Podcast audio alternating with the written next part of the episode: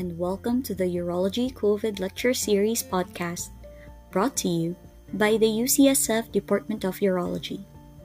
In today's episode, we have Dr. Ranjith Ramasamy from the University of Miami talking about male reproductive endocrinology.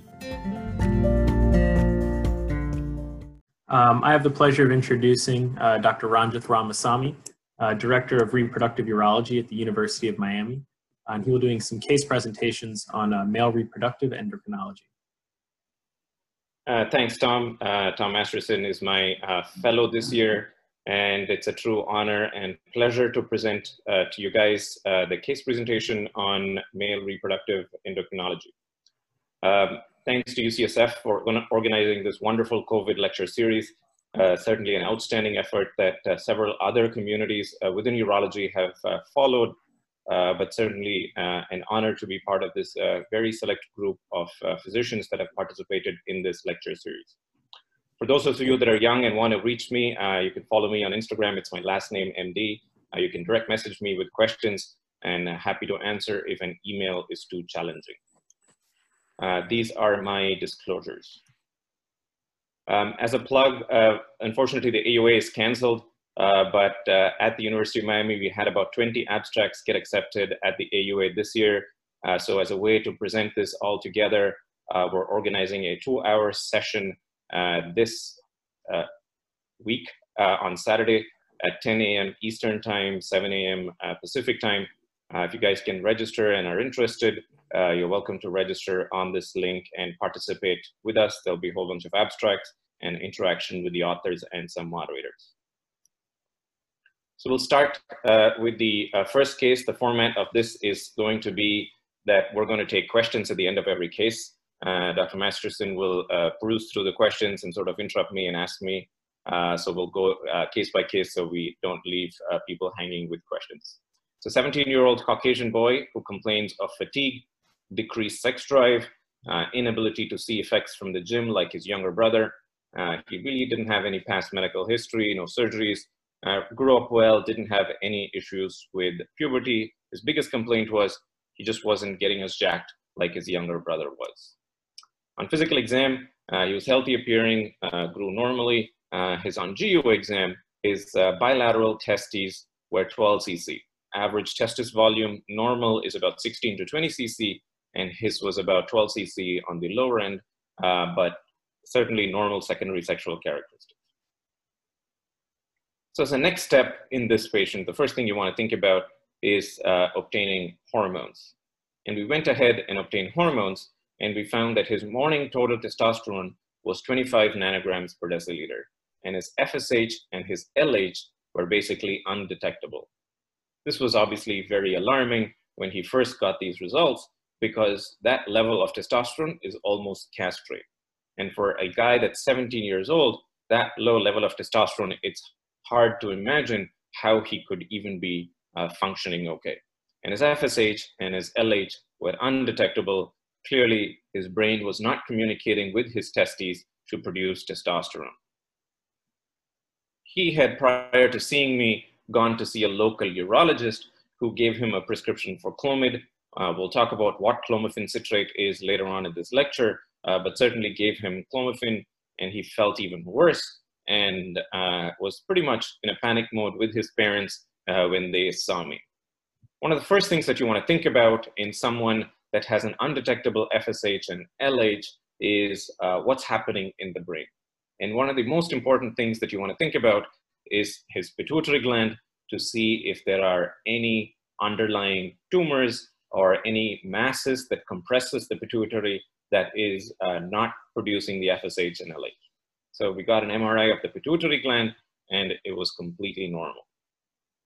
And further on, most common pituitary tumor is probably a prolactinoma in somebody his age. And we obtained a prolactin level and that came back at 18 and was also normal. Normal prolactin level, anything less than 25. So his parents, the reason they saw a urologist like us as opposed to an endocrinologist is because the parents were interested in fertility preservation. And that's why they were seeing us as opposed to an endocrinologist. They wanted to know if their son could go on to father children in the future. He was mostly interested in gaining his uh, libido, his sex drive, as well as being able to uh, gain muscle mass in the gym. So certainly what we do in the adolescent can impact what happens in the adulthood.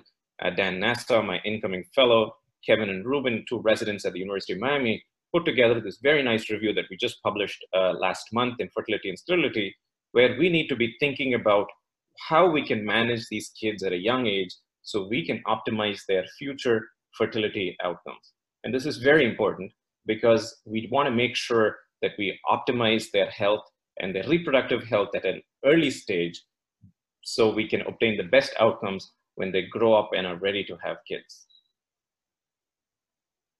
So before we move on, I'd love to review the HPG axis. I know a few of you are very familiar with this. Most of you may not be. The HPG axis starts with the hypothalamus, which basically makes GnRH, the gonadotropin releasing hormone. The gonadotropin releasing hormone basically acts on the pituitary gland to make LH and FSH. LH is luteinizing hormone that acts on the Leydig cells within the testis to make testosterone, and FSH acts on the Sertoli cells to support spermatogenesis. The testis, in turn, makes two hormones, or three hormones actually, testosterone, which gets converted to estradiol and negatively feeds back on the hypothalamus and the pituitary gland, and activin and inhibin, which act on the pituitary gland to block FSH. Now, this testosterone, when given exogenously, and this is probably an important concept that I will stress later on, can get converted to estradiol and block GnRH and FSH and LH. So this is such an important concept that you have to understand the hypothalamic pituitary gonadal axis for us to understand any male reproductive endocrinology. So let's go back to our patient. His parents were interested in fertility preservation. One of the first things that we do is obtain a semen analysis.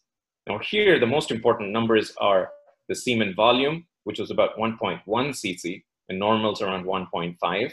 And the sperm concentration, which is the most important number, was half a million, and normals around 15 million sperm per cc. And motility was 0%, and normals around 40%. So pretty dismal news for the family. Not only was the volume low, the concentration was extremely low, and none of the sperm were moving or alive. So obviously compounded to what the kid was undergoing, the parents were even more now afraid that they would not be able to have grandkids. He obviously didn't uh, care about kids, he just wanted to feel better. But now this situation just became even more dire with uh, this sperm analysis result. So now the first thing that you want to understand is what is his diagnosis? You got to pick up the diagnosis in order to manage these patients properly. Now, one thing that everybody's going to be thinking about from studying urology is something called Kallmann syndrome. And Kallmann syndrome basically happens when patients cannot smell. And in him, I can tell you, we went back and asked him if he can smell, and he could. And so his diagnosis is actually normosmic, meaning he can smell just fine, idiopathic, meaning we don't have an underlying cause, hypogonadotropic hypogonadism. His hypothalamus does not communicate with the pituitary gland, and the neurons that pass from the hypothalamus to the pituitary gland are not functioning well, and so therefore the FSH and the LH from the pituitary gland does not get released. So if you treat these patients with just HCG, this is human chorionic gonadotropin, or its analog of LH, with 2000 units every other day, and or add FSH, 75 units every other day, that should be sufficient to recover spermatogenesis in up to 90 to 95% of patients with idiopathic hypogonadotropic hypogonadism. So six weeks after I started him on just HCG, 2000 every other day, his testosterone level was 478. He started feeling better. He was really happy. Remember, his testosterone level was 25. And so from 25 to 478, he felt a whole lot better and was very happy.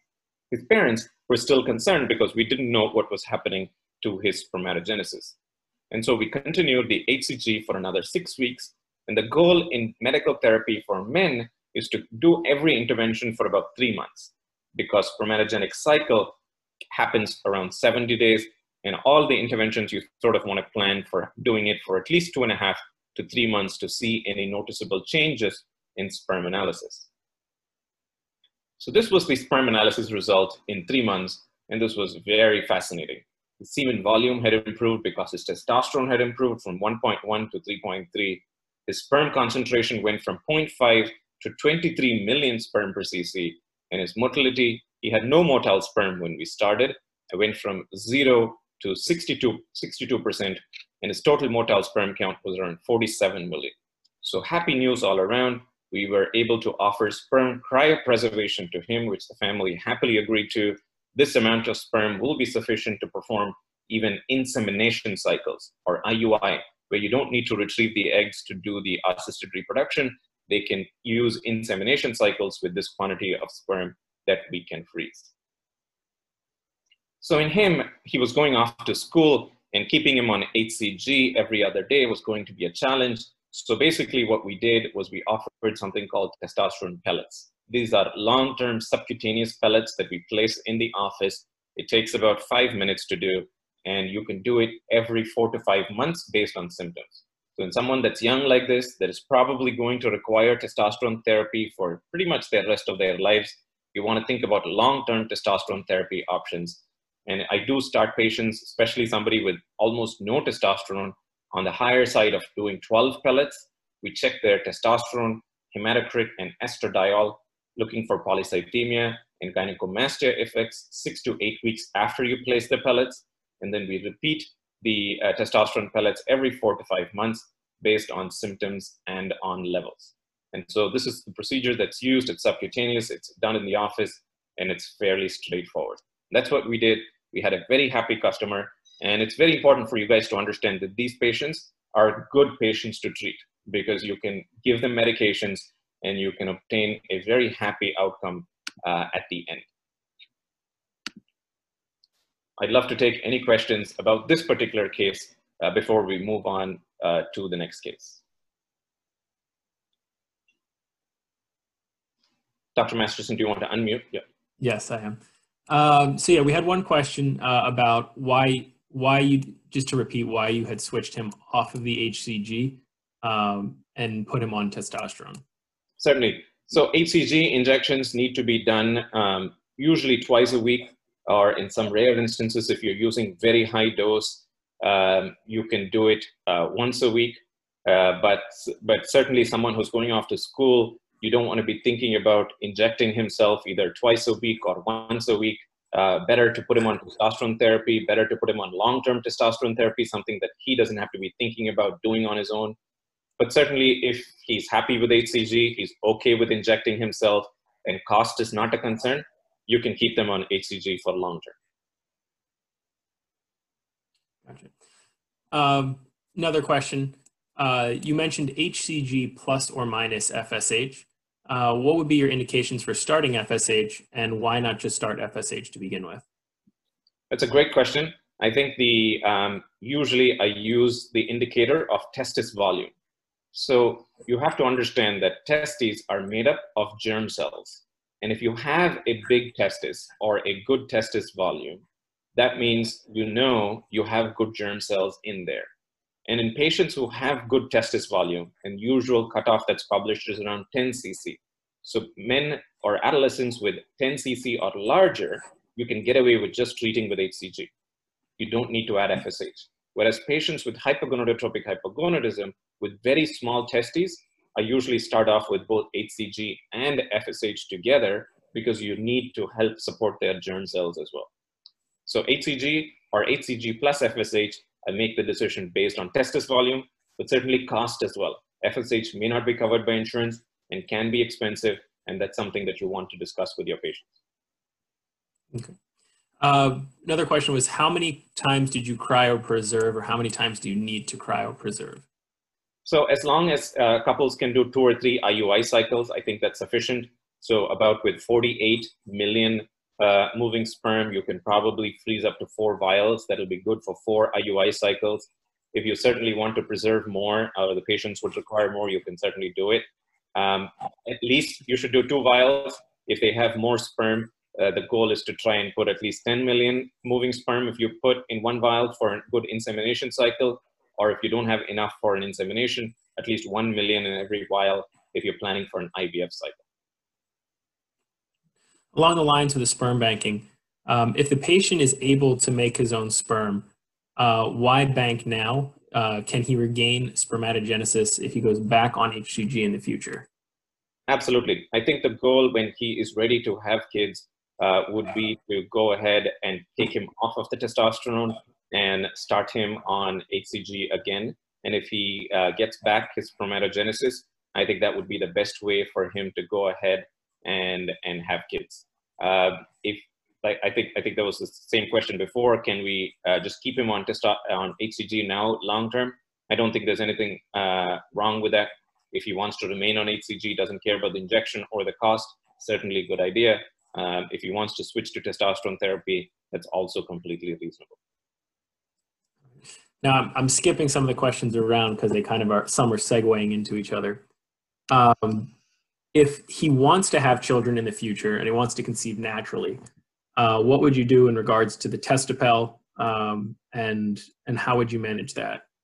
Perfect. So I think I would stop uh, stop the testopel and uh, certainly start him back on HCG and see what his testosterone therapy does and see what his uh, spermatogenesis does in about three months, and then determine whether he needs uh, FSH support or not. If his testis volume, again, I would restart the examination and evaluation just like how we did in the beginning. If his testis volume still is more than 10 cc, giving him just HCG alone and seeing what his spermatogenesis does is completely reasonable. If his testis volume has shrunk or it's smaller, then certainly doing HCG and FSH together is a good idea. Uh, this is multi-part, so we'll just take them one at a time. But uh, first, why did the Clomid make him feel worse?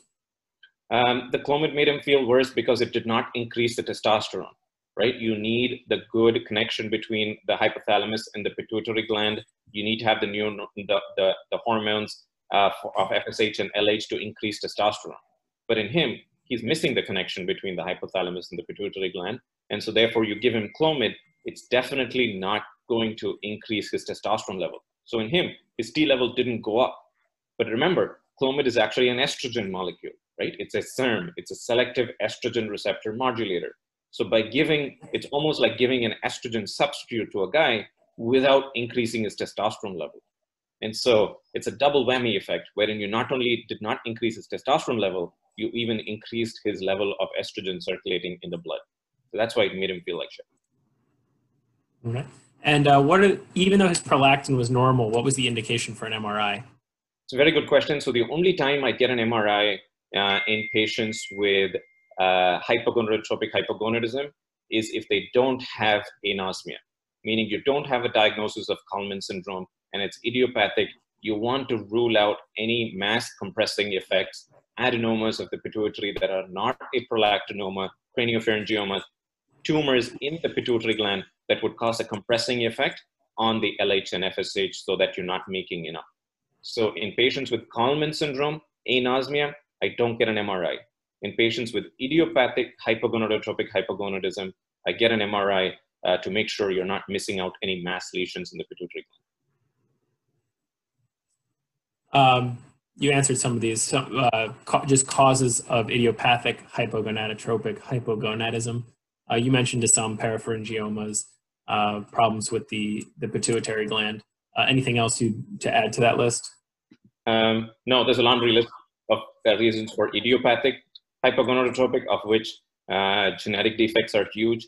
Uh, genetics of, of hypogonadotropic hypogonadism is probably the most well-studied phenotype within male infertility, uh, beyond just KAL1 defects and Kallmann syndrome. And so most likely they have to be attributed to some sort of underlying genetic defect. And we'll take this as the last one, uh, just to move on to the next case. Um, is there a detrimental effect if you use testosterone first before you use HCG on spermatogenesis? It's a great question. I don't think so. You know, I've actually debated this question. We've debated this question, Tom. Is we, we the, the reason, and, and you will learn this in the next two cases, the reason exogenous testosterone therapy affects spermatogenesis is because it blocks the GnRH and it blocks the FSH and LH. in him, there's no GnRH, there's no FSH-LH. So giving him testosterone, I think is completely reasonable. It'll be a nice study to do eh, to keep guys on testosterone who have hypogonadotropic hypogonadism and simultaneously treat them with HCG and FSH to see if their spermatogenesis recovers. Because truly they don't have negative feedback and all that you're starting is beyond the pituitary to treat. So interesting concept, I've thought about it. So the answer to that is no. I think you can safely treat hypo-hypo patients with testosterone therapy, and I don't think you're going to get long-term downstream adverse effects on spermatogenesis. All right. All right, that was all great discussions. Uh, can we, uh, let's move on to the uh, next case. So it's a 28-year-old male with a history of infertility. Uh, he has an unremarkable uh, medical history, uh, no prior pregnancies. His wife is 26 and has a normal workup, and the couple is now referred from their reproductive endocrinologist or their gynecologist. Uh, semen analysis shows oligospermia. His concentration is 4 million sperm per cc. I told you from the previous case, normal is around 15 million. Motility is 38%, close to normal, around 40%. Morphology, 5% is normal.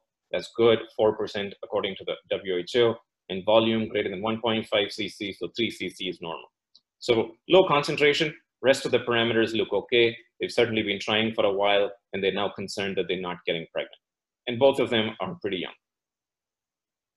Next steps, one of the first things that we need to do, especially when a couple comes from um, an IVF center, a reproductive endocrinologist or gynecologist, you just have to assume that they haven't been examined. So you should examine them, evaluating them for conditions that could lead to their uh, low sperm count. Number two, you want to repeat the semen analysis. Uh, WHO recommends getting two semen analyses. Uh, you want to get the semen analysis from a center that you trust, uh, especially if you see semen analyses from LabCorp, Quest, commercial labs that don't do this on a regular basis. You want to make sure that you get a semen analysis from an andrology lab or an IVF center or your own lab that you trust the results. So we went ahead and did both, and we found that on exam, uh, there was no varicocele, which is the most common correctable cause of infertility. And on exam, there's 12 cc testes. So testes are a little small. Uh, normal, I told you, is around 16 to 20 cc. We repeated the semen analysis. The volume was 3 cc. Concentration around the same, around 6 million sperm per cc. Motility was a little low this time, around 22% compared to 38, and morphology was 5%. So we have this young couple here. The guy has a little smaller testes, and his uh, sperm count on both occasions shows a lower concentration than normal uh, definition of oligospermia, and certainly low motility definition of asthenospermia. This is obviously a lecture on male reproductive endocrinology, so we're going to get hormones in every patient. So we did get hormones. His FSH was 15, it was a little high. His LH was 5, uh, and normal's around 2 to 8. And his testosterone was 244, and normal's around 300 to 800. And estradiol was normal at less than 20. So interesting, his FSH is high, sort of indicates impaired spermatogenesis, but his LH is low and his testosterone is low. And this is important. The diagnosis here is secondary hypogonadism. You have to distinguish this from hypogonadotropic hypogonadism because in the first case, there was no GnRH. There was no FSH, there was no LH, and there you were able to give HCG with or without FSH and improve spermatogenesis. In this, he's making FSH very well. The LH is being made just not as good, and his testosterone is low. And the diagnosis here is secondary hypogonadism. This paper was put together by John Masterson, uh, who's now an intern at Cedars, very nice study looking at testosterone levels and LH levels presenting uh, to our clinic. And we found here on the uh, bottom here, secondary hypogonadism actually was the most prevalent compared to primary hypogonadism or compensated hypogonadism. Secondary hypogonadism is what our patient has. He has low LH and low T compared to primary hypogonadism, which is what you expect in most men with infertility who have small testes you would think that the testosterone will be low, the pituitary would hyperfunction, it'll react, and it'll improve their LH. But in fact, most patients, the pituitary doesn't function as well. The LH is low and the testosterone is low. So we always think low testosterone is a disease of the elderly. And it's been, um, you know, low T, uh, andropause, um, hypogonadism, testosterone deficiency, so many uh, names given to this as though this is the disease of the elderly. Uh, very nice paper put together uh, by Dan Nassau, Premal Patel, uh, showing that low T can be in adolescents and young adults. And Soum Lokeshwar is going to be as a medical student here and is going to go on to be an intern at Yale next year. Uh, did a very nice cross-sectional analysis using the NHANES data. And we showed that the testosterone levels in adolescents and young adults, so meaning age 18 to 39, we showed that the testosterone levels have actually declined when you look at 1999 to about 2015 to 2016. Obviously, we don't see a decline beyond 2011, but certainly the number uh, declining in this young population, right? Testosterone declining in old people, that's not news. But declining in young people certainly is something to be uh, concerned about, especially given the increasing prevalence of obesity, increasing prevalence of drug use, opioids uh, in adolescents and young adults. We need to be thinking about why is testosterone levels going down? And interestingly, testosterone reference ranges are actually set based on what young people have. Testo- normal T levels are based on young people blood draws. And if the youngsters are having low T levels, then certainly the ranges will also change. And this is something that we all need to pay attention on. So like I told you, the HPG axis was probably the most important slide that I showed you in the first case. This slide is probably the most important in this case. Again, it's the same HPG axis, but basically describes the different drugs that we use in male infertility. So now that we're all familiar with the HPG axis, we need to understand that clomiphene citrate acts, prevents the feedback of estrogen on the hypothalamus and the pituitary.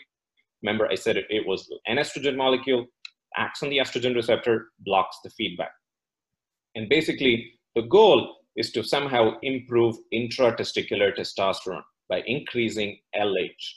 it increases FSH, but the goal that you want your patient to get is the increase in LH and increase in testosterone. The other drug that we commonly use is anastrozole. It blocks the conversion of testosterone to estrogen, and it's an aromatase inhibitor, and basically, again, increases intratesticular testosterone. That's the goal, guys. In medical therapy for infertility, you want to increase testosterone produced endogenously within the testis. Whether that translates into spermatogenesis or not, no idea you would love and pray that everybody will have improved spermatogenesis, but not everybody responds to all of these drugs the same way. And so that's all you want to know from this slide is your goal of medical therapy for male infertility is to increase intratesticular testosterone. We won't get into a lecture on antioxidants. I'm doing a webinar actually next Friday on um, antioxidants and lifestyle modification. And the last and probably the most important point in this slide that I want to illustrate is exogenous testosterone therapy will block GnRH and FSH and LH and will block intratesticular testosterone production. Until three months ago, I did not have this red uh, word in this slide, and I'm going to add a caveat to this that I think this is probably true just of long-acting testosterone therapy. Hold on to the thought. We will revisit this later on. So what is Clomid? It's been used in the treatment of hypogonadism. John Mulhall has probably the, published the longest study of about 27 patients uh, showing that both satisfaction scores and testosterone levels uh, remain high even uh, with time. I published this when I was at Baylor with Dr. Lipshultz, where we showed that regardless of what the testosterone levels were, the satisfaction scores among men using Clomid, testosterone injections, or gels were still pretty good. You know, you always have these guys that come into the office and say, Doc, I want my T level at 800, 900, 1000. You know, but then we actually saw that regardless of what the levels were with the T, the satisfaction scores were actually fairly similar, regardless of what modality of testosterone therapy you used or if you used clomiphene citrate. So that's a good idea to tell patients. Just because your levels are high uh, does not mean you're going to be more satisfied. Let's circle back who should we give medical therapy to? Very important. You see all the time, oh, the doctor asked me to take some Clomid. The gynecologist gave my husband some Clomid. Um, I told, wife says this, I told my husband to take some Clomid because they gave me some Clomid, right? Clomid gets thrown around so much that we have no idea who to give it, who not to give it, worse, who it adversely affects uh, in. let's focus the next few minutes exactly discussing what the indications are. So men need to have low serum testosterone or a normal or subnormal LH irrespective of FSH levels. So this is a patient with a low T level of 270 and an LH that is low. And this indicates that this patient would benefit from Clomid 25 milligrams, half a tablet every other day. And this is very important because this is exactly uh, half a tablet because you don't need to give a full dose that is done in the females. Let's switch the case around a little bit. In this patient, this is a classic patient with Klinefelter syndrome where his estrogen is very high and the T2E ratio changes to 2.7, but his LH is low and his testosterone is low. And so in this patient, you would treat them with Clomid plus anastrozole. And again, I use it every other day because you truly don't want to have undetectable estrogen levels in these patients. Why? Very nice study done by Finkelstein in 2013, where he took a whole bunch of college kids in Boston and castrated them chemically by giving them GnRH agonist in cohort one and GnRH agonist plus Arimidex and testosterone back in cohort two. Beautiful study to show that in men who got both uh, anastrozole along with testosterone versus those that got testosterone had worsened sexual desire and worsened erectile function, showing that it, even in men, estrogen is very critical for both erectile function and libido. You can't just give out anastrozole. You can't say estrogen's not good for you and decrease it. Most importantly, important for bone health as well, basically both the bones health. So elevated estrogen is certainly associated with libido in men on testosterone therapy. This is a study again that we did in Baylor where we showed that estrogen was an independent predictor of libido in men taking testosterone therapy. So as much as we want to use Arimidex and decrease the estrogen, don't make it undetectable. You need to have it within the normal range uh, before, uh, even in men, and this is an important point that I want to stress. So who is not the appropriate candidate for medical therapy? In a guy that has normal testosterone level, useless. In a guy that has normal LH level, useless. His pituitary, his testes functioning very well, we don't need to treat him on medications. Should not be given Clomid, certainly not anastrozole in these patients. Very important, please understand low T, low LH indication for Clomid, um, high E and altered T2E ratio an indication for anastrozole. Other than that, you shouldn't be giving Clomid to everybody that walks into the office. Again, Clomid not indicated in this patient just because he has a normal T level. So if you go back to our patient, this was the level, and certainly Clomid is indicated in these patients with low T and low LH. So the point that I'm trying to make, and this is, uh, we'll digress a little bit to discuss about research, we're all trying to measure intratesticular testosterone. I think that's what I've been stressing about. Premal Patel was my fellow last year, basically put together a nice review showing that both insul-3 and 17-hydroxyprogesterone. What is 17-hydroxyprogesterone? As urologists, we know this very well. Marker that's used to diagnose congenital adrenal hyperplasia in patients with 21-alpha hydroxylase deficiency, showing that 17-OHP can be a is a precursor to testosterone. And so therefore, these patients, if we can measure it in the serum, we can actually identify what the intratesticular testosterone level is going back to our first case, Ali, one of the uh, residents at University of Miami, put together the very nice case report showing how 17-OHP can be used to monitor spermatogenesis and spermatogenic uh, processes in patients with hypogonadotropic hypogonadism.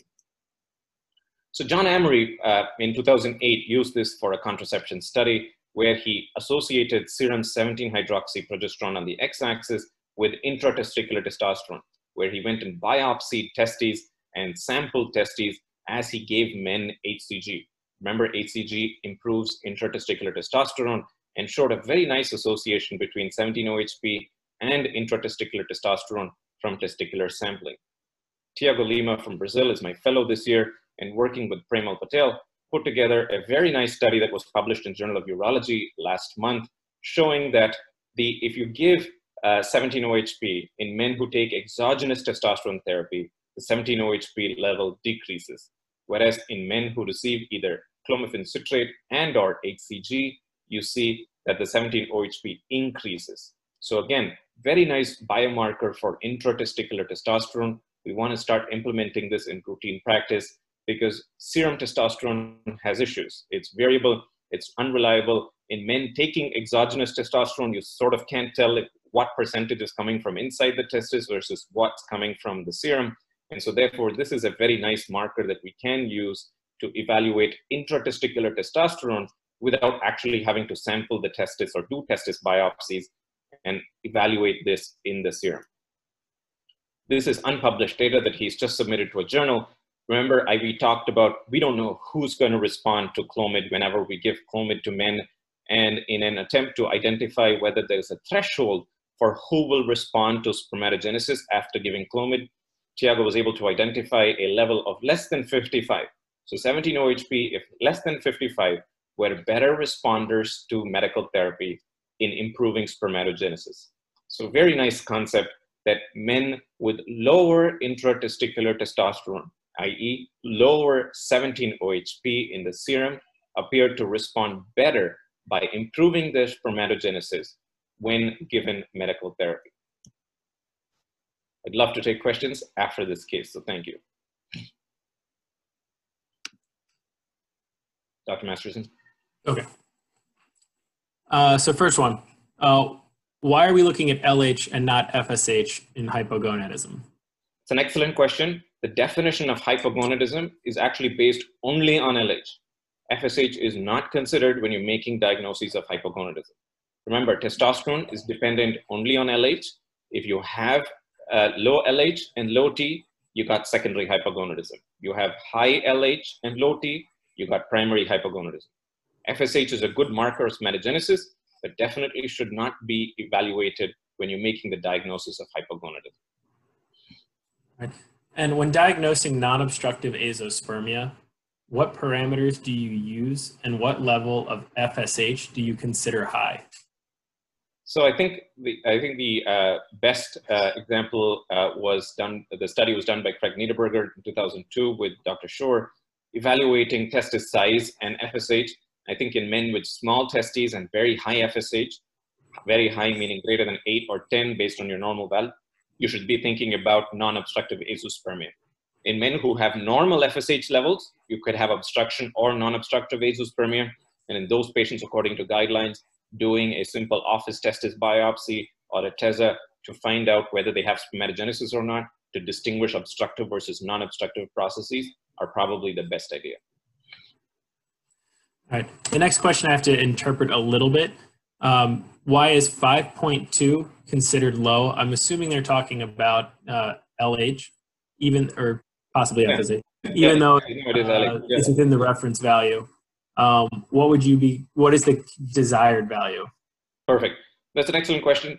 All that the LH of 5 and the testosterone of 270 is informing you is that when the testes are not making testosterone, the pituitary needs to respond, needs to kick in, hit the gas pedal, and give you more LH.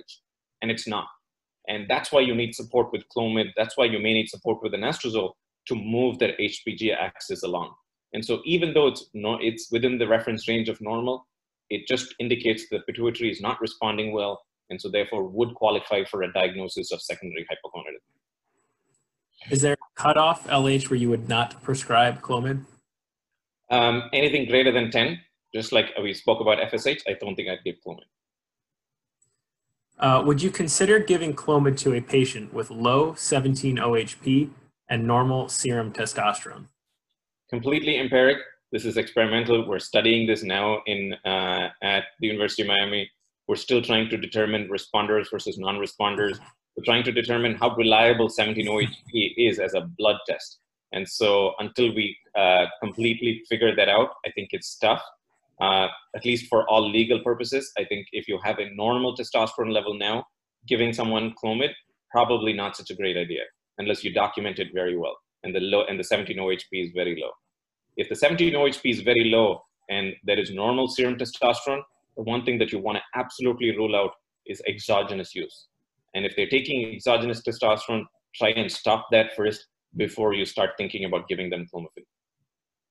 All right.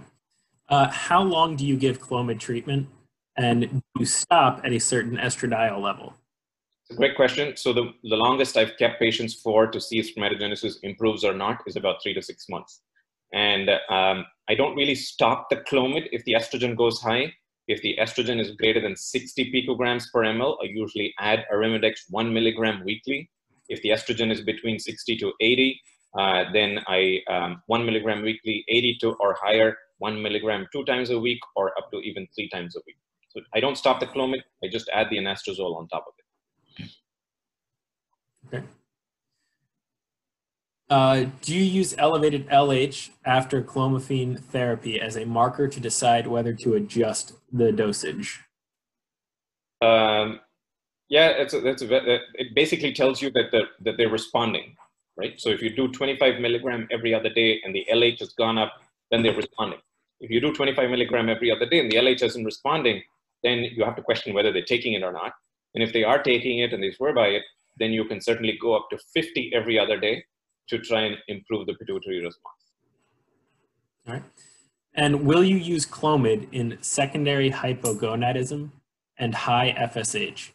That's great. That's exactly the question, the case that we saw, correct? The FSH was 15, LH was 5, testosterone was 270. I think we gave them Clomid, right? Uh, because I made the decision based on LH and testosterone rather than what the FSH level was. All right. And that's it. All right, great questions. Um, and then let's move on to our uh, last case of the day. a 26-year-old male uh, with a 24-year-old female. They've been trying to uh, achieve pregnancy. They're now referred from the IVF center. Semen analysis showed azoospermia, no sperm. First case, there was half a million. Second case, there was four to six million. Third case, no sperm. This is where the IVF specialist, reproductive endocrinologist, gynecologist needs the urologist. They are going to send you these patients, and you need to know how to manage these patients very well. As much as azoospermia can be a nightmare, this is the one infertility consult that you absolutely need to deal with because now they need to get sperm in order to proceed with the assisted reproduction cycle that they're planning for. He's young, he's healthy, he's never used um, any medications, his uh, surgical history is none, no, med no medical problems. Physical exam, 6 cc testes, very small, um, doesn't want to admit to anything. So then you do blood work, and his FSH is undetectable, his LH is undetectable, similar to our first case, but his testosterone is 480, not similar to our first case. First case was 25, and now it's 480. And his 17 OHP, which we got, was 22. This is a great question. Somebody asked me this question. What happens in patients who have low 17 OHP and high serum testosterone? So when you have this discrepancy that the endogenous testosterone is very low and the serum testosterone is high normal here, then you should think about exogenous use. And this is where I think 17-OHP is very reliable as a marker, where it'll tell you that the endogenous production of testosterone is impaired. So you dig a little bit more detail, and they tell you they've been taking uh, testosterone cypionate injections, intramuscular injections, 200 milligrams IM every week uh, for the last 10 years and nobody ever told them that was a contraceptive. They got it from an um, from a clinic uh, called Men's Health Clinic, and they didn't think this was a medication. They didn't think they needed to admit this as a medication. They didn't tell his wife, and so everybody was pretty unhappy that he was using something that was causing him potentially to have azoospermia, and uh, bad again bad dire situation that you now have to uh, deal with just the family, the IVF center, and the patient. So you repeat the semen analysis just to make sure, and it comes back with a normal semen volume, but azoospermia with no, no sperm uh, seen in the specimen. So Raul Clavijo was my first fellow. He put together this very nice um, algorithm. He's at UC Davis now on men who take testosterone supplementation. One of the first things that you want to do is uh, stop the testosterone. Uh, you evaluate the baseline hormones as well as the semen analysis. We did this right? We saw what the T was, we saw what the SA was, and he's azoospermic. In these patients, the first step to do is to give them both Clomid and HCG. And there's rationale for both. Clomid, you want to boost the FSH and the LH and can boost spermatogenesis. Whereas the HCG is to boost intratesticular testosterone and try and keep their testosterone levels pretty high. Because this guy has been using injections, 200 milligrams every week for the last 10 years, If you take them off everything and put them just on Clomid or leave them with nothing, he's going to crash and they're going to be unhappy. And he's going to start using testosterone without telling his wife or you for that matter. And so in these patients, you want to make sure you provide adequate support for their testes to make testosterone. You bring them back at three months and you check a sperm analysis and repeat the hormones. And if the FSH is still undetectable, then at that point you can stop the Clomid and start the FSH and HCG. Because in 5 to 10% of patients, not only are the testicles shut, the pituitary is shut and doesn't recover. So very important to know that you give the pituitary a chance by using Clomid and HCG, and if it doesn't work, you can add FSH later on. And here, I use the dose of Clomid of 50 every other day, much higher dose compared to the 25 in the men with idiopathic infertility, because here you're restarting something uh, from the ground zero. Whereas over there, the FSH was there, the LH were there, you're just trying to increase it a little bit. Here you need to go from undetectable to normal levels. And this is where I use 50. And even here, I use the every other day dosing as opposed to the everyday dosing uh, because the half-life of Clomid is so long and you don't need such high levels of estrogen on a daily basis. So steroid-induced hypogonadism and infertility, uh, the Clomid uh, 50 plus HCG, uh, and you bring them back in three months. I brought him back in about three months, and we showed uh, that he had sperm back in his ejaculate, just 1 million. Just 1 million moving sperm in his ejaculate. But listen, it was better than zero. There were three semen analyses that were done that was zero. And the uh, wife was very happy. The uh, reproductive endocrinologist was very happy. Uh, they went on to do an IVF cycle after freezing that sperm, and the, and the wife got pregnant and is now pregnant at six months. So very nice story, uh, but certainly important to understand that here we used Clomid and HCG as opposed to just HCG and or FSH. And for you, you have to understand that if the pituitary and the hypothalamus is functioning just fine, then you should be using both Clomid and HCG. If it's not functioning, then you should use HCG and or FSH like in hypogonadotropic hypogonadism. That's why it's so important to make the diagnosis properly because that was what is going to guide uh, medical therapy properly. So I'm going to shift gears a little bit and teach a concept that is very new uh, because of a, a, study that we just finished now at the University of Miami. And for all practical purposes, board answers, uh, regular clinical practice, I want everyone to take away this message. Testosterone is a contraceptive and should not be used in men who desire fertility. Libor Ramos is my nurse practitioner and put together this because we see so many men who come into our clinic with this exact same story who don't know that testosterone therapy is a contraceptive and don't know that they shouldn't be using it if they're trying to have kids and therefore uh, should remain as such. And if you want me to add a caveat to this and switch just a little bit around, is I want to educate all of you today to tell you that long acting testosterone is probably a contraceptive. And what is the difference? And do we have any evidence behind this?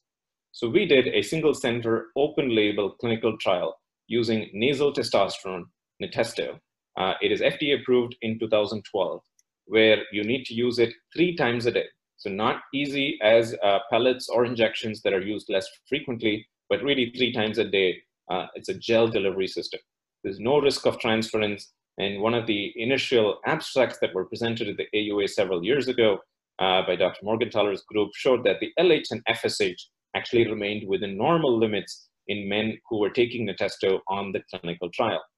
Interesting pharmacokinetic pattern to understand that the levels go very high within the first hour or two, and by about hour four to six, the levels are back to baseline.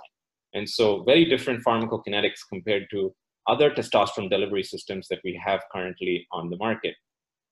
Tom Masterson's here and initiated the trial here at the University of Miami, where we recruited a total of uh, 40 men uh, with idiopathic hypogonadism uh, men between age 18 to 55.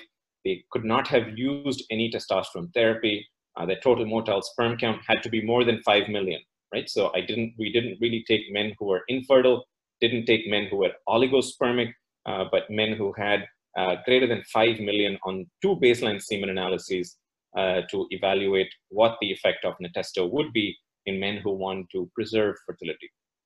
And this is the data. So this uh, was just published uh, this month actually in the Journal of Urology, uh, where on the top part we see hormones testosterone, Natesto is able to reliably increase their testosterone levels when checked within one hour of administration. We see uh, that the, the trend remains at three and six months.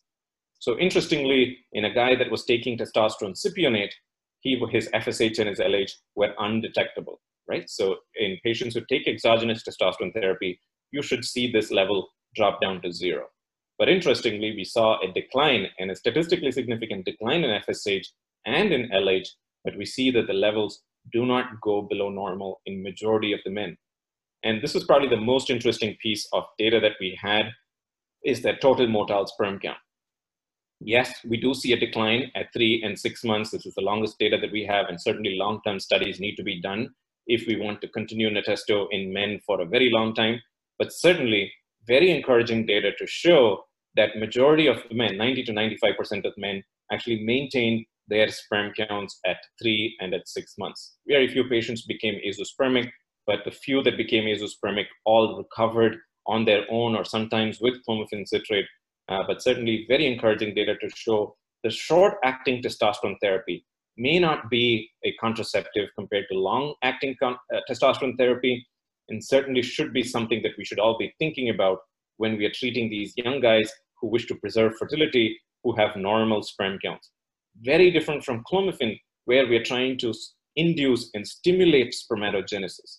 Natesto can maintain spermatogenesis. It will certainly not improve your spermatogenesis, but Clomid should be used in the setting where we want to increase sperm counts rather than just maintain their sperm counts.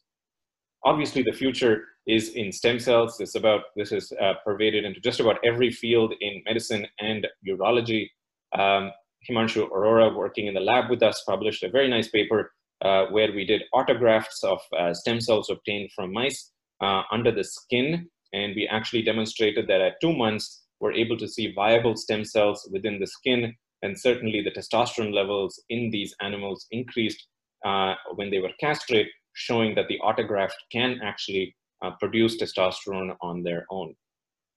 So I think to summarize, uh, we did uh, three uh, different cases, all three uh, with different types of management. Certainly important for all of us to understand, you've gotta get the diagnosis right. If you get the diagnosis wrong, you're just gonna be chasing your tail and making mistakes and losing the patient. The first patient was this young guy with hypogonadotropic hypogonadism. We gave him HCG. You can follow the serum 17-OHP along to titrate the, testo- the HCG and certainly thinking about long-term testosterone therapy after his fertility goals are achieved, excellent idea. There were lots of questions on using HCG long-term, totally okay. As long as the cost is not an issue and injecting themselves once or twice a week is not an issue, certainly discuss that with the patients. In the second case, we saw the young couple with a low sperm count that was attempting to achieve, conception and using clomiphene citrate and or anastrozole in patients to increase uh, testosterone is certainly an option. One thing that you can discuss if the testosterone is normal and they want to improve their testosterone level, I think giving them HCG is certainly an option for men who have normal T levels. In the last case, we saw the bodybuilder who was using testosterone for many years, uh, giving him clomiphene citrate and HCG together to maintain and get spermatogenesis back with recovery is an excellent option. And lastly, this is clearly a clinical trial, very preliminary data, but certainly paradigm shifting to show that nasal testosterone with short acting uh, testosterone therapy is probably a good idea for men who have low testosterone but want to maintain their sperm counts rather than improve or induce spermatogenesis. Uh, these are my contact info with uh, Twitter handles and Instagram, and I'm happy to take questions for the remaining seven minutes that we have. Great. Um, so I, I, think you reiterated this, but uh, just to clarify, why do you give both HCG and Clomid at the same time in this case? Great question. So I think the um, the Clomid is for boosting the spermatogenesis. It is to improve and stimulate FSH uh, to get the spermatogenesis back. If the guy has been using only testosterone for a very short time, you don't need the HCG. But Clomid's going to take a while to start working. And in those patients that have been using them for a long time, giving them HCG to for support for their testosterone levels, at least for the first three months, is probably a good idea. Um, why do you not use Clomid 50 every day? Um, and can you explain your dosage? And do you always start with 25 every other day? So um, the everyday dosing is not necessary because of the half-life. The Clomid has a very long half-life. If a drug that has a long half-life, you don't need to give it frequently because steady state levels are achieved very well even if you use it less frequently, just pharmacokinetics. And the 50 every other day I use in men who have no LH and no FSH, where they've, their pituitary and their hypothalamus is completely shut down. And in those patients, I certainly uh, start with 50 every other day. In the second case, where we saw that the LH was four, five, where you just needed to increase it just a bit more, then half the dose is enough. Because Clomid is an estrogen, and you're giving estrogen to men. And I showed you about all of the side effects of decreasing estrogen and increasing estrogen. And I think we need to be very careful uh, when we're treating men with Clomid uh, because it's an estrogen and you want to play with and you want to use it very carefully. So 25 every other day, most cases should be okay. Certainly, if you don't see a pituitary response with the LH, then increasing their dose is probably a good idea. Uh, would count have improved with continued HCG and Clomid and obviate the need for assistive reproductive techniques? Excellent question. So I think the answer to that question is testis volume. If you have a guy with good testis volume, just like we saw in the hypogonadotropic hypogonadism, um, you can you can certainly wait for the counts to improve. His testis volume was 6 cc. That means he's lost a lot of germ cells. I think it's very difficult to repopulate germ cells and increase testis volume enough to get normal spermatogenesis. But you also have to understand the situation where you now have a desperate wife who's very upset and a reproductive endocrinologist who's unhappy because the guy has not told anybody that he's been using testosterone causing azoospermia. So in those patients, you want to let them proceed with IVF if they can. If they can't, and that's not such a, and, and or money is an issue, certainly continuing them on Clomid HCG, attempting natural conception, uh, fantastic idea. There's no reason to uh, rush to ART. And certainly kid number two, right? You, this, is, this is just for the first kid. And if they want to come back and have another one, and if the guy wants to come off of testosterone therapy and just maintain him, I'm on Clomid HCG, probably a very good idea. Um, what do you mean by secondary hypogonadism? And I think this is also in reference to you know, secondary hypogonadism versus hypogonadotrophic hypogonadism. I think I clarified that point, but I'm very happy to, uh, to state that again. So in hypogonadotropic hypogonadism, the hypothalamus and the pituitary connection is absent. The neurons are absent. So GnRH produced by the hypothalamus do not reach the pituitary gland to make LH and FSH. And so therefore they have undetectable LH, undetectable FSH. And in those patients, you cannot treat them with medications like anastrozole and clomiphene to try and improve their gonadotropins. Whereas those patients need hormonal support with FSH and LH. Secondary hypogonadism, that's the study that John Masterson's published, showing that men with low LH, meaning the LH is 4, they have a well-functioning hypothalamus and a pituitary just not as good, and the testosterone is low. And so those patients have secondary hypogonadism, and those patients need to be treated or can be treated with clomiphene citrate to try and boost their LH and boost their intratesticular testosterone production. Uh, another one. Uh, COVID appears to be a prothrombotic disease. Do you have any concerns about using HCG, Clomid, testosterone uh, in the current pandemic? Hmm very good question. Never gotten that question before. Uh, yes, I think you should be thinking about uh, all of the downstream effects of COVID. We are going to see patients uh, with uh, COVID and impaired spermatogenesis, impaired testosterone production, uh, because the ACE2 receptor that the COVID virus binds to is present in two important cells. And it's very prevalent in the testis, in the Sertoli cells, and in the Leydig cells. And if truly COVID binds to both Leydig cells and Sertoli cells, I think downstream long-term sequelae of COVID, of COVID, I think we are going to see men with hypogonadism, uh, low testosterone, as well as impaired spermatogenesis. So yes, you have to be cautious. Uh, situation's very fluid. We don't data is being gathered as we speak, uh, but that's something that I think we should definitely think about. All right. Uh, and this question definitely it is outside the context, but Uh, varicocele with recurrent IVF failure, normal SA, unexplained infertility. Uh, do you fix the varicocele? Only if it is a large varicocele and if the DNA fragmentation is abnormal. And you also want to define why recurrent IVF failure is not because of fertilization failure, but because of failure of embryo progression or implantation, then I think about going and fixing the varicocele. All right. Uh, that's it for all of the questions. All right. I'd love to uh, thank uh, the UCSF and the uh, COVID collaboration uh, for giving us this opportunity. Thanks, Dr. Masterson, for uh, moderating the session. but thank you all for listening. I know these are difficult times, but if there are any questions, and I'm happy to help answer, either send me an email or DM me on Instagram. And thank you very much. Thank you for listening. We'll talk to you soon. Learn more by visiting our website, urologycovid.ucsf.edu.